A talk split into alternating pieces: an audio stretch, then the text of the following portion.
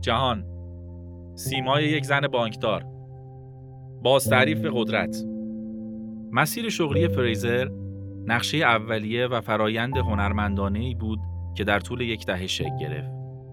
اولین زن وال استریت جین فریزر چگونه توانست آمادگی لازم را به دست آورد تا در ماه فوریه مسئولیت مدیرعاملی بانک سیتی گروپ را بر عهده بگیرد و بلندترین و سختترین سقف شیشه بانکداری را بشکند. کلر زیلمن ترجمه علیرضا کاظمینیا منبع فورچون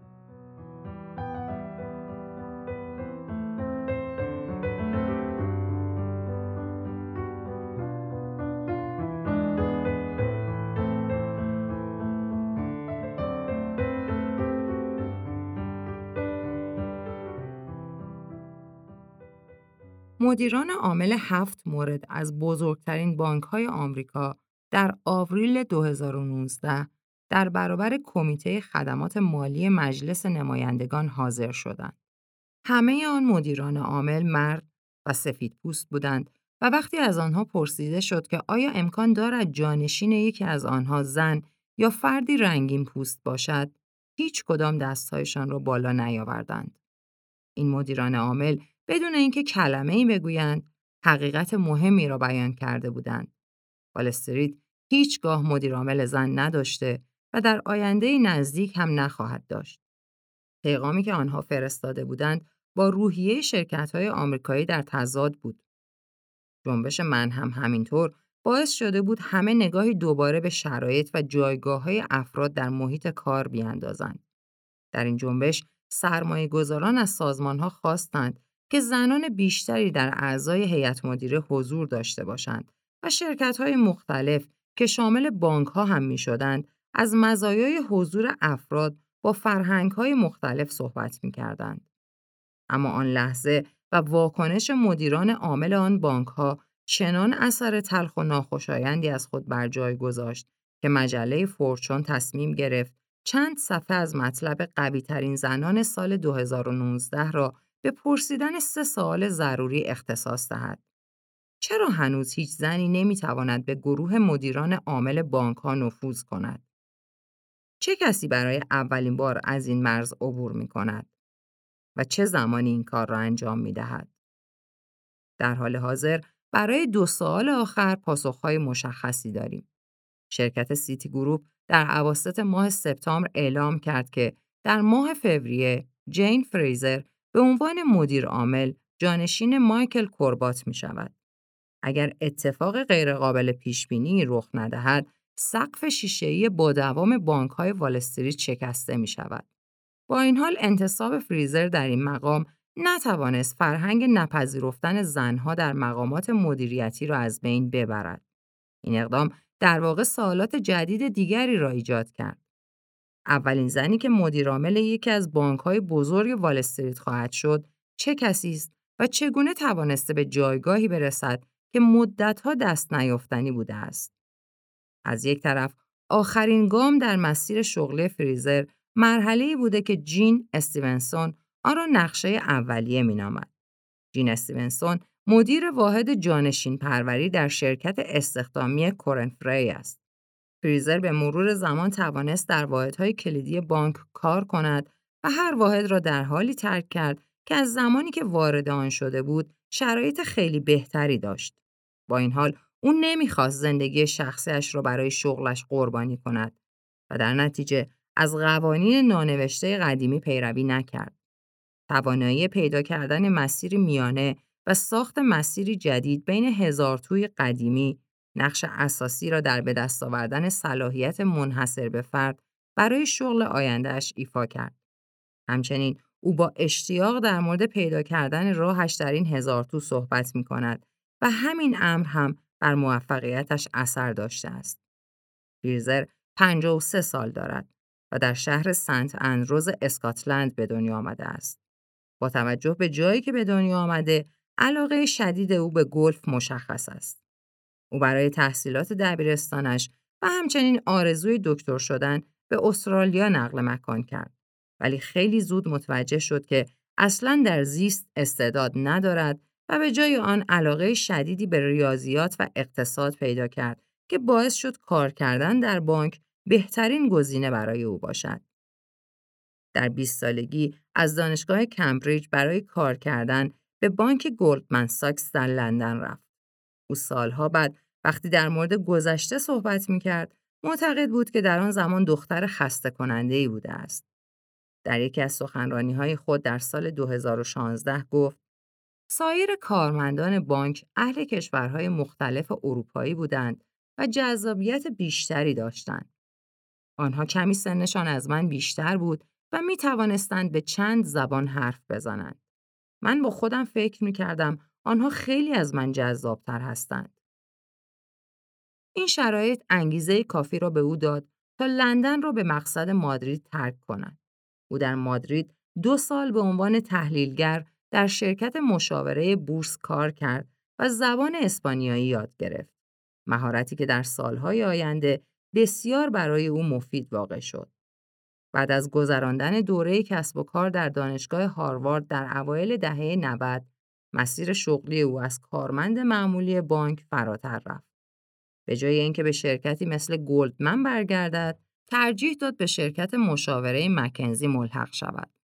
او دلیل این کارش را خیلی مستقیم در یک سخنرانی در سال 2016 بیان کرد و گفت زنانی که در صنعت بانکداری دیده بودم کمی ترسناک بودند. در آن زمان زنان به خاطر نوع لباسشان شانه های بزرگ داشتند و کت و شلوارهای مردانه می پوشیدند. او به یاد می آورد که زنان و بسیاری از مردان به نظر خیلی شاد نبودند. آنها خیلی موفق و باهوش بودند ولی اصلا شرایط خوشایندی نداشتند. به طور خلاصه او می‌خواست زندگی کند. کار کردن در مکنزی جذاب بود ولی روش کاری خیلی متفاوتی نداشت و فقط کمی قابل پیش بینی تر بود. در مکنزی باید همیشه یک مشاور قابل اعتماد برای مشتریان بود. او بعد از دو سال ازدواج کرد و دقیقا در همان سالی که قرار بود به جایگاه شراکت ارتقا پیدا کند باردار شد. او در مصاحبه قوی ترین زنان مجله فورچون در ماه اکتبر گفت همه توصیه می کردند که در آن سال باردار نشوم. ولی از نظر من این حرفها کاملا بیمعنی بود. دو هفته بعد از زایمان شرکت به او اطلاع داد که به جایگاه شراکت ارتقا پیدا کرده است. بعد از بچه دار شدن و شروع شراکتش توجه او به توصیه از جانب یکی از اطرافیانش جلب شد. به یاد می آوردم که یکی از مربیانم به من گفت تو قرار است شغلهای متفاوتی داشته باشی و عملکرد تو در این شغلها قرار است تا چندین دهه سنجیده شود. چرا اینقدر عجله می کنی و می‌خواهی همه چیز را همزمان داشته باشی؟ این حرف باعث شد تصمیمی بگیرد که از نظر خودش خیلی حیاتی بود. او تصمیم گرفت تمام پنج سال شراکتش را نیمه وقت کار کند و این شرایط تا زمانی ادامه داشت که او شرکت مکنزی را در سال 2004 ترک کرد و به شرکت سیتی رفت. او گفت اصلا کار راحتی نبود و کمی برایم آزاردهنده بود. افرادی را می دیدم که تجربه کمتری داشتند ولی خیلی سریعتر در مسیر شغلی خود پیشرفت می کردند. با این حال همین شرایط باعث شد احساس رضایت کنم و بین زندگی حرفه‌ای و زندگی شخصیم تعادل برقرار کنم. این تجربه دیدگاه و نحوه عملکردش در شرکت را تغییر داد. ریزر می‌گوید زمانی که دوباره تمام وقت کار کردن را شروع کردم، مشتریانم به من می‌گفتند که الان همدردی بیشتری داری در صورتی که قبلا مثل یک ماشین بودی. در سال 2004 ریزر به شرکت سیتی در لندن ملحق شد و به عنوان رئیس استراتژی مشتری در بخش بانکداری شرکتی و سرمایه‌گذاری در بانک شروع به کار کرد. در همین لحظه بود که شروع به تغییر قوانین سنتی بانکداری کرد. او طی 16 سالی که در شرکت سیتی کار کرد، مشاغل مختلفی داشت که هر کدام بخش‌های مختلفی از کسب و کار را به او یاد دادند.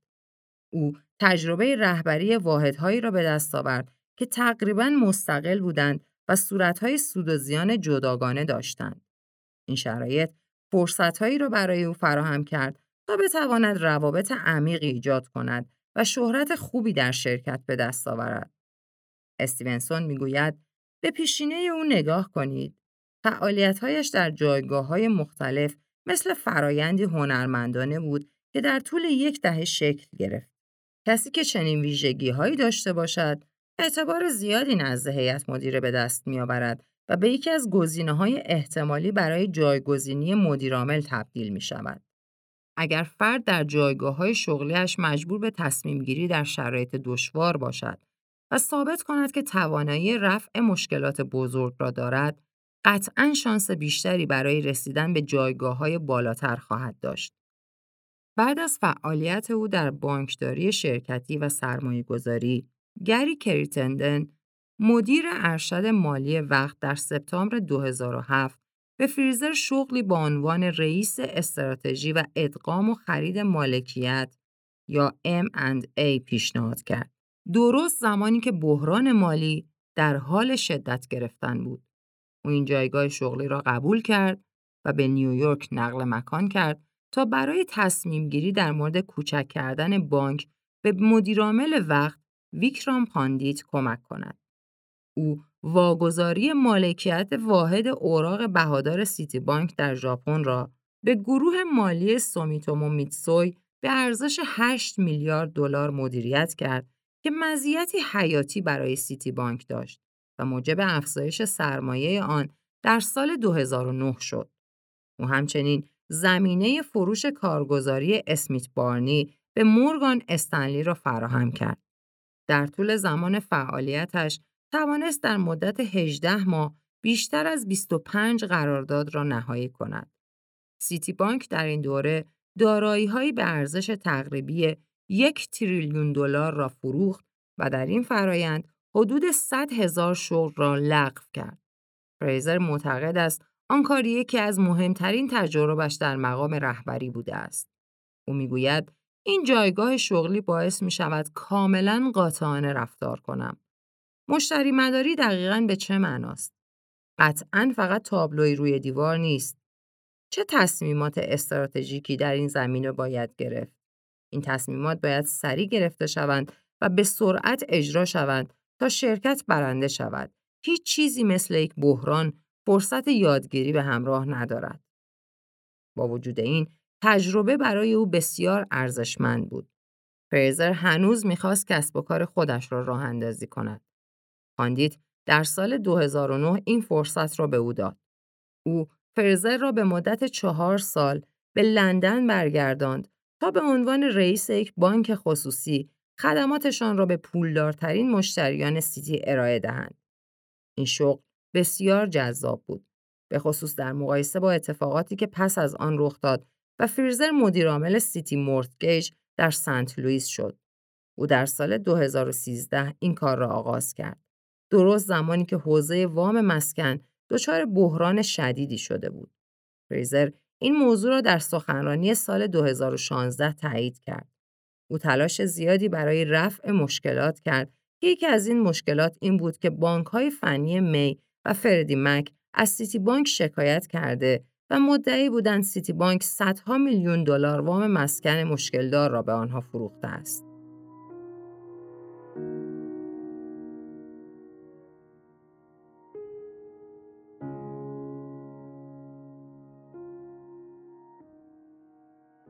در سال 2015 کربات جایگاه شغلی جدیدی به فریزر پیشنهاد داد و او را به عنوان مدیرعامل سیتی بانک در آمریکای لاتین منصوب کرد. آمریکای لاتین کوچکترین واحد منطقه‌ای سیتی بانک از لحاظ درآمد خالص است ولی بالاترین نرخ سود را دارد که آن را به یکی از ارزشمندترین دارایی‌های سیتی بانک تبدیل کرده است. بازوی بانکداری خرد آن در مکزیک که بعدها به بانک و ناسیونال د مکزیکو یا بانامکس مشهور شد، یکی از بزرگترین بانک های مکزیک است و 1400 شعبه آن بیش از نیمی از موقعیت های مکانی سیتی را در سراسر جهان تشکیل می دهد. زمانی که فریزر مسئولیت این بخش را بر عهده گرفت، ارزش آن خیلی کم شده بود. در فوریه 2014 سیتی بانک افشا کرد که شرکت خدمات نفتی اوشنوگرافیا از شرکت بانامکس بیش از 400 میلیون دلار کلاهبرداری کرده است. چند ماه بعد بانامکس یکی از واحدهای بانک را که مسئول فراهم کردن امنیت مدیران اجرایی بود از گروه واحدها خارج کرد. این کار زمانی انجام شد که مشخص شد کارمندان در فعالیت‌های غیرقانونی دست داشتند و خدمات نامعتبر به زینفعان خارج از سازمان ارائه می‌دادند. در مصاحبه‌ای با روزنامه آمریکن بنکر در سال 2017 فریزر در مورد تلاشش برای تغییر فرهنگ در بخش آمریکای لاتین صحبت کرد. او گفت: می‌خواهم زمانی که مشکلی پیش میآید کارمندان بتوانند به راحتی آن را با مقامات بالاتر در میان بگذارند یا اگر با اقدامی از طرف رئیس مخالف هستند به راحتی آن را اعلام کنند. بخش عمده ای از این اقدام قانع کردن کارمندان بود که نشان دهد بانک نسبت به اتهام اقدام نادرست واکنش نشان می دهد. او گفت بسیاری از کارها به اعتماد بستگی دارد. افراد باید بپذیرند که اگر آنها مشکلی را مطرح کنند هیچ اتفاقی برایشان رخ نمی دهد و شما به آن مشکل رسیدگی خواهید کرد. بخش آمریکای لاتین با مدیرعاملی فریزر عملیات بانکداری خرد و کارت اعتباری را در کشورهایی مثل برزیل، آرژانتین و کلمبیا فروخت تا بتواند دقیقتر بر تجارت سازمانی در منطقه تمرکز کند. در همین حین سیتی بانک یک میلیارد دلار به بخش مکزیک تزریق کرد. مکزیک تنها کشور آمریکای لاتین است که هنوز عملیات بانکداری خرد انجام می دهد. در سال 2016 اعلام شد که سیتی بانک در یک سرمایه گذاری چهار ساله قصد دارد تا با دستگاه های جدید آبربانک، ابزار دیجیتال جدید و ایجاد تغییرات اساسی در شعب، تجربیات جدیدی را برای مشتریان فراهم کند. در طول فعالیت فریزر در بخش آمریکای لاتین، درآمد خالص و سود خالص به ترتیب 8 و 38 درصد افزایش پیدا کرد. ارتقای شغلی بعدی فریزر در اکتبر 2019 اتفاق افتاد و او عنوان رئیس و مدیرعامل بانکداری خرد جهانی را از آن خود کرد. این ارتقای شغلی نشان داد که خدمات و فعالیت‌هایی که او در بخش آمریکای لاتین انجام داد برای رفتن به مرحله بعد کمک زیادی به او کرده بود. همچنین این موضوع نشان داد حرفی که همکاران او در موردش می‌زدند که فریزر وارث کوربات بود کاملا حقیقت داشت. جان دوگان رئیس سیتی می‌گوید دادن اعطای مسئولیت بانکداری خورد به فریزر که نصف درآمد عملیاتی ماست به این خاطر بود که می‌خواستیم او را برای مقام مدیرعاملی آماده کنیم. البته سیتی بانک خیلی زودتر از آنچه انتظار می‌رفت فریزر را به این مقام منصوب کرد. زمانی که فریزر به این مقام تبدیل شدن به دومین فرد قدرتمند شرکت رسید، کوربات معتقد بود که سالها طول می کشد تا فریزر به جای او مدیرعامل شود. ولی فریزر یازده ماه بعد موافقت مقامات بالا را دریافت کرد. کوربات در پستی در لینکدین توضیح داد که به شدت معتقد است هر مدیری باید مدت زمان محدودی در یک جایگاه شغلی حضور داشته باشد. دوگان می‌گوید که کوربات همیشه قصد داشت در سال 2021 شرکت را ترک کند. ولی تصمیم گرفت زودتر این کار را انجام دهد تا فریزر بتواند تلاش‌های انجام شده برای کنترل و بهبود فرایندهای ریسک در بانک را ادامه دهد.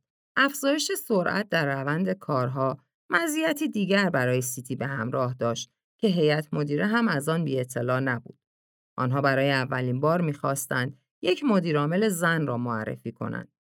دوگان می‌گوید ما اولین شرکتی بودیم که این کار را انجام می‌داد و از این بابت خیلی خوشحال بودیم. این اتفاق در حال رخ دادن بود و ما از اینکه کاندیدایی در اختیار داشتیم که کاملا برای این شغل صلاحیت داشت بسیار خرسند بودیم. در حالی که رزومه قوی فریزر از خیلی جهات شبیه به رزومه مدیران عامل بانکهای بزرگ بود که قبل از او کار می‌کردند، دیدگاه شخصی او نسبت به کارش با ویژگی های اتاق مدیریت همخانی نداشت. به نظر می آمد که او ترسی ندارد که شک و تردیدهای خود را با دیگران در میان بگذارد. در صورتی که بسیاری از مدیرعاملان دیگر سعی می کردند این شرایط را از دیگران مخفی کنند. او می‌گوید زمانی که عنوان رئیس جهانی استراتژی و ادغام و حق مالکیت به من پیشنهاد شد، پاسخ اولیه من به این پیشنهاد این بود که من به اندازه کافی برای این جایگاه شغلی خوب نیستم. او یکی از دوستانش را به یاد آورد که به او گفته بود چرا نگران شکست خوردن هستی؟ این شغل را قبول کن. چه اتفاقی میافتد اگر شکست بخوری؟ فیرزر اشتیاق زیادی دارد که در مورد جنبه های انسانی کارش مثل نداشتن اعتماد به نفس در بعضی شرایط، بزرگ کردن فرزندان و اشتباهات گذشتهش صحبت کند. فرهنگ بانک ها باعث شده که او نه تنها از همردیفان خودش در وال استریت متفاوت باشد، بلکه نسبت به زنان دیگری هم که برای اولین بار به جایگاههایی در صنایع مختلف رسیدن متمایز باشد. بعضی زنان از اینکه در مورد چنین مسائلی راحت صحبت کنند میترسند. زیرا به خاطر عنوان مدیرعامل همیشه این مسائل را نادیده گرفتند. فریزر به این موضوع مثل یک مزیت نگاه می کند و می‌گوید نیازی نیست در بعضی شرایط خودم را قوی نشان دهم. می توانم در مورد جنبه های انسانی کارم بیشتر صحبت کنم. کاری که اکثر همکاران مرد من برایشان راحت نیست. فکر نمی کنم که این کار نشان دهنده ضعف یا ظرافت باشد. بلکه می تواند نشان دهنده قدرت بیشتر باشد. قبل از اینکه فریزر به بخش آمریکای لاتین فرستاده شود، جانشین سیسیلیا استوارد شد و به عنوان مدیرعامل بانک تجاری و خرد آمریکا در سیتی شروع به فعالیت کرد. استوارد در حال حاضر بازنشسته است. به عنوان بخشی از روند جابجایی رهبری این دو نفر با بانکداران سراسر کشور دیدار کردند. استوارت به یاد میآورد که فریزر خیلی طبیعی می نشست و به راحتی با دیگران صحبت کرده و ارتباط برقرار می کرد و برایش فرقی نمی کرد در مورد کار بحث کنند یا در مورد مسائل زندگی حرف بزنند. استوارت می گوید فرقی نمی کند زن باشی یا مرد. داشتن این حد از همدردی در سبک رهبری و همچنین داشتن چنین صداقت و اشتیاقی برای حرف زدن در مورد موقعیت مختلف اهمیت ویژه‌ای دارد. این دیدگاه به ویژه با این شرایط همهگیری بسیار سازگار است. استوارت می‌گوید سالهای 2021 و 2022 برای شرکت های بزرگ آمریکا ممکن است کاملا متفاوت به نظر برسد. بنابراین داشتن رهبری مثل جین فریزر که بسیار انعطاف پذیر بوده و با وجود همه تغییرات ایجاد شده برای رهبری مشتاق است برای سیتی بسیار مفید است. شکستن سقف شیشه‌ای به طور قطع اول راه است. اولین مدیرعامل زن در یکی از بانک‌های بزرگ جهان قطعا کار راحت و بدون دردسری پیش رو ندارد. کمتر از یک ماه بعد از اینکه سیتی فریزر را به عنوان مدیرعامل بعدی معرفی کرد، بعد از اینکه فدرال رزرو و دفتر نظارت بر ارز بانک را به خاطر نقصهایی در کنترل خطر توبیخ کرد، سیتی موافقت کرد تا 400 میلیون دلار بابت آن بپردازد. این اقدام در پی شرایط شرم‌آوری در ماه آگوست رخ داد که در آن سیتی به اشتباه 900 میلیون دلار به وام دهندگان رولون پرداخت کرد که تقریبا 100 برابر مبلغی بود که قرار بود دریافت کنند. دفتر نظارت بر ارز به قانونگذاران قدرت وتو داده است تا به سیتی اجازه ندهند مالکیت سازمان یا شرکت دیگری را در اختیار بگیرند و در صورت لزوم سیتی را مجبور کند تا در تیم مدیریت ارشد و هیئت مدیره تغییراتی ایجاد کند. آرتور ویلمارت پروفسور حقوق در دانشگاه جورج واشنگتن که در رشته مقررات بانکی تحصیل کرده است می‌گوید برای قانونگذاران اصلا طبیعی نیست که تا این حد سازمانی را توبیخ کنند مگر اینکه واقعا ناراضی باشند سیتی در یک بیانیه توضیح داد از اینکه نتوانسته انتظارات قانونگذاران را برآورده کند بسیار ناامید است و پروژه های اصلاحیه بزرگی در حال انجام است. سرمایه گذاران هم مشتاق هستند پیرزر در مورد سوددهی سیتی که مدت هاست از رقبای والستریت خود عقب مانده است صحبت کند. چالش دیگری وجود داشت که برای سیتی قابل کنترل نبود. جیسون گولدبرگ تحلیلگر بانک بارکلیز می‌گوید ما در میانه دوران همهگیری و رکود اقتصادی هستیم. ضرر و وامها در حال افزایش است و نرخ بهره در پایین ترین صد در طول تاریخ قرار دارد. بانکداری در این شرایط اساساً کار بسیار سختی است. اقدامات رگولاتوری برای سیتی مثل یک حمله ناگهانی بود. ولی ویلمارت به نوعی استدلال می کند که این اقدام در واقع جایگاه فریزر را محکم کرد. ویلمارت می گوید تحت این شرایط شک دارم فریزر بدون موافقت غیر مستقیم رگولاتورها شغلش را به دست می آورد. سیتی بانک حاضر به اظهار نظر در این رابطه نشده است. گولدبرگ می‌گوید سابقه فریزر نشان می‌دهد که او دقیقا برای همین شرایط ساخته شده است. او این موضوع را متذکر می شود که سیتی بانک باید دوباره خود را مجهز کند. فریزر تجربه زیادی برای پاکسازی دارد و می تواند تغییرات مثبتی در این شرایط ایجاد کند. فریزر همین نکته را در گفتگویی در ماه اکتبر تکرار کرد. او می‌گوید هنگام رویارویی با هر بحرانی فکر می کنم باید به عقب برگشت و با خود گفت که دلایل اصلی این شرایط چیست و چگونه می توان این شرایط را به فرصتی تبدیل کرد تا بتوان از آن عبور کرد و وارد مرحله جدیدی شد. چگونه می توان سازمان را برای حرکت کردن به سمت مسیری جدید تشویق کرد. همین کار را برای بانکداری خصوصی، برای وام مسکن و در مکزیک انجام دادم و برای اینکه در این سازمان هم همین کار را انجام دهم بسیار هیجان زده هستم. در ماه سپتامبر فریزر اولین زنی بود که عنوان مدیرعاملی یکی از بانک‌های وال استریت را از آن خود کرد و در ماه فوریه اولین زنی بود که در این شغل شروع به کار کرد.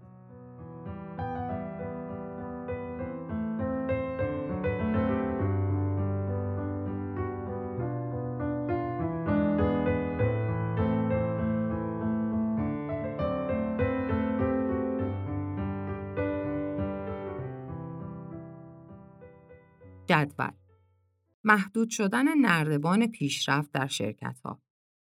تعداد زنهایی که وارد صنعت بانکداری و مالی می شوند بیشتر از مردان است.